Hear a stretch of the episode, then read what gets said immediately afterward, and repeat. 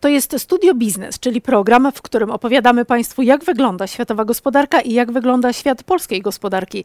Karolina Chytrek-Prosiecka, Zaczynamy. W związku z tym, że z dniem 1 lipca 2023 roku zostanie odwołany stan zagrożenia epidemicznego wprowadzony w związku z zakażeniami wirusem SARS-CoV-2. Taki czas kiedyś był. A o tym, co czeka pracowników i pracodawców, porozmawiam z Państwa i moim gościem, którym jest pan Marcin Wojewódka, ekonomista, prawnik pracodawców RP. Dzień dobry, panie mecenasie. Dzień dobry pani redaktor, dzień dobry państwu. No dobrze, to najpierw e, zacznijmy od tego, jakie najważniejsze zmiany czekają nas w związku z w końcu ze zniesieniem stanu zagrożenia dla pracownika i dla pracodawcy. Czy pan jest nam w stanie opowiedzieć?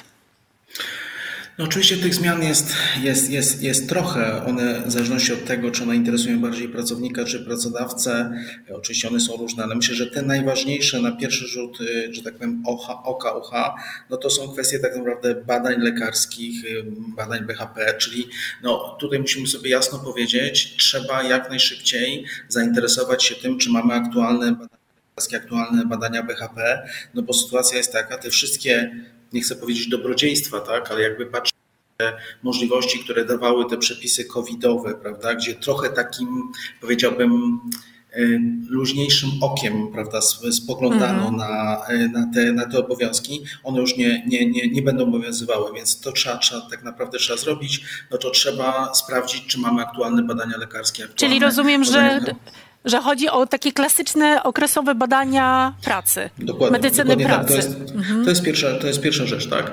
Druga rzecz I tutaj no, pracodawca, no... rozumiem, będzie musiał nas powiadomić, czy my mamy sami o to zadbać, jak wyglądają te obowiązki, czy one wchodzą od razu w życie, czy jest jakiś okres przejściowy? No, no nie, no one wchodzą od razu w życie i trzeba tak naprawdę, ja powiem tak, w dobrze pojętym interesie każdego i pracownika i pracodawcy jest to, żeby to w tym był porządek. Dlaczego? Z perspektywy pracodawcy, bo, bo ja mogę dopuścić przecież do pracy tylko osoby, które mają te aktualne badania lekarskie, mhm. to jest jedna rzecz, a, bo jeżeli dopuszczę osobę, która nie ma aktualnych badań, no to mam ryzyko ponoszenia odpowiedzialności na przykład za wypadek przy pracy, prawda?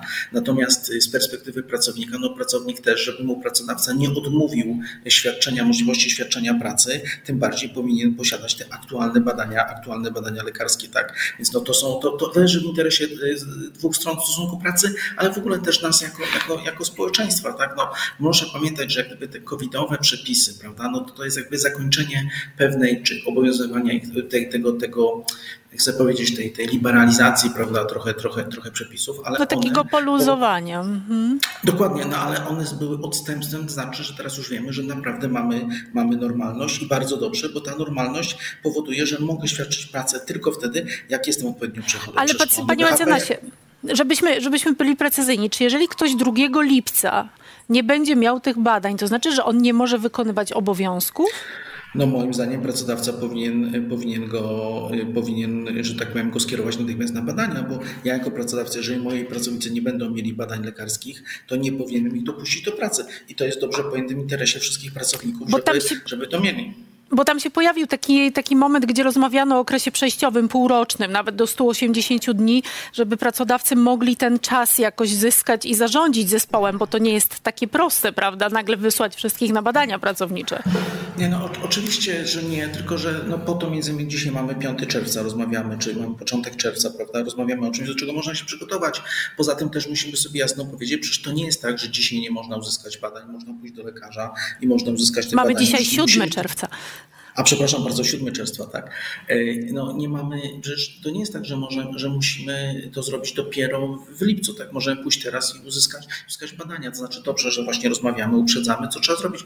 Poza tym, że jasność, trzeba mieć porządek w papierach, trzeba mieć jasną sytuację, w której my po prostu też i z perspektywy pracownika i pracodawcy, kiedy wiemy tak naprawdę, co się, co się dzieje, żeby nie być, żeby nie być, żeby nie być zaskoczonym, tak, jak najbardziej. A jakich zawodów, zawodów newralgicznych to najbardziej dotyczy, jeśli właśnie chodzi o te badania, o których Pan mówi, czyli badania BHP i, i generalnie badania pracy, medycyny pracy?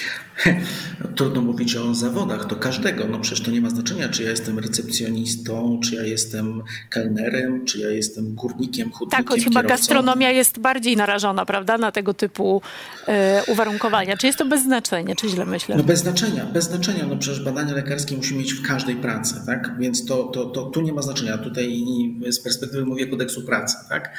Natomiast y, mówię, no to jest w dobrze pojętym interesie nas wszystkich, żebyśmy, żebyśmy to mieli.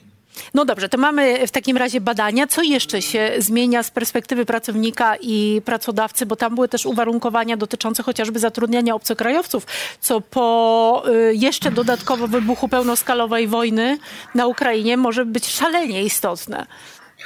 Znaczy, rzeczywiście mieliśmy dosyć liberalne postanowienia w tym, w tym zakresie. Rzeczywiście w tej chwili no, trochę wrócimy na te takie bardziej y, no, jakby nie patrzeć administracyjno, administracyjno-prawne zezwolenia i, e, i sytuacje. E, natomiast e, powiem tak, no, praktyka też jest, też jest taka, że proszę zobaczyć, żeby to się o tyle nie zmienia, że ci wszyscy, którzy już dzisiaj są zatrudnieni, nie muszą uzyskiwać nowych, nowych zgód. Mówimy raczej o sytuacji teraz nowo, nowo, napływ, nowo napływających, tak? Więc, a tutaj raczej myślę, że w tej chwili raczej to, co pracodawcy czego boją się w naszym kraju, tak, dzisiaj miałem taką rozmowę z z jednym z dużych pracodawców w północnej Polsce, że boi się, że znaczy wszyscy chcielibyśmy, żeby zakończyła się wojna, ale jak zakończy się wojna prędzej czy później, to nasi goście za wschodniej granicy wyjadą, no bo będą chcieli odbywać swój kraj. Więc tak naprawdę ja myślę, że tutaj akurat w tym zakresie e, myślę, że ta e, kwestie covidowych, zakończenia przepisów, one nie mają dużego znaczenia takiego praktycznego. Tak jak w tym pierwszym przypadku, o którym mówiliśmy, czyli o, o zwolnieniach, e, o, o badaniach lekarskich, bo tam ma znaczenie bardzo duże. Tutaj bym troszeczkę że tak powiem, nie, nie przesadzam. Tak. Czyli tutaj wchodzimy w zupełnie nowy reżim. Co jeszcze? Bo już mamy tak, mamy badania, mamy zezwolenia na y, pracę dla obcokrajowców. Oczywiście były też wydłużone okresy pobytu, prawda? Ale czy coś jeszcze? No, na przykład z takiej innej, e, innej kompletnie części to są tak zwane mm, kadencje organów, na przykład związków zawodowych czy organizacji pracodawców.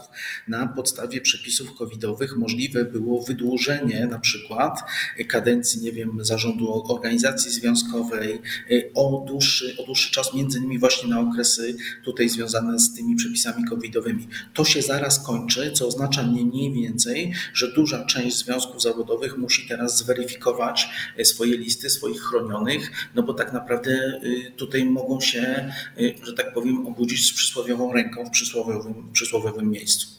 Mhm. A panie mecenasie, znalazłam też taki zapis, tylko proszę mi po, po, potwierdzić, czy rzeczywiście tak jest. Następuje koniec możliwości wypowiedzenia przez, przez każdą ze stron umowy o zakazie konkurencji obowiązującej po zakończeniu stosunku pracy. Czy to jest też element przepisów covidowych, który będzie wygasał? Tu chodzi też o umowę zlecenia agencyjną, dzieło i inne świadczenia usług. Yy, tak, tam był taki przepis przez, przez chwilę, rzeczywiście on dawał taką, taką możliwość. Powiem szczerze, trochę żeśmy straszyli wtedy, że on będzie nadużywany yy, w okresie, kiedy był wprowadzany.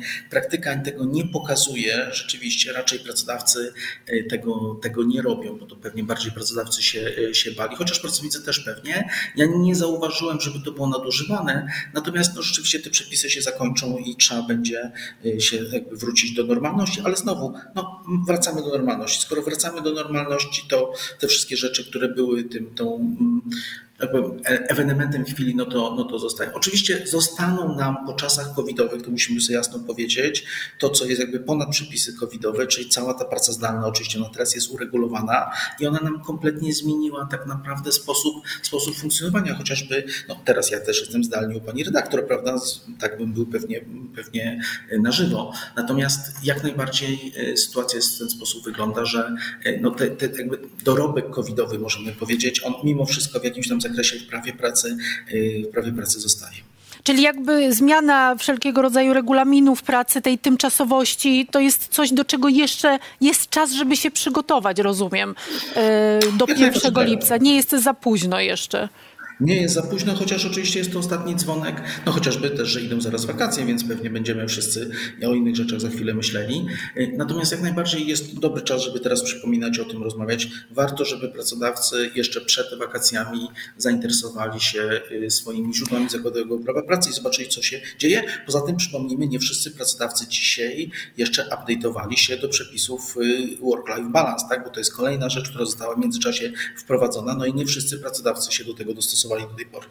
Bardzo duża rewolucja. Na koniec chciałam jeszcze pana zapytać, bo pewnie powrót do tego, co było dawniej, nie będzie e, łatwy, bo część przedsiębiorców zapewne przyzwyczaiła się do tej tymczasowości. Jak to wygląda z pana oceny sytuacji? Będzie rewolucja?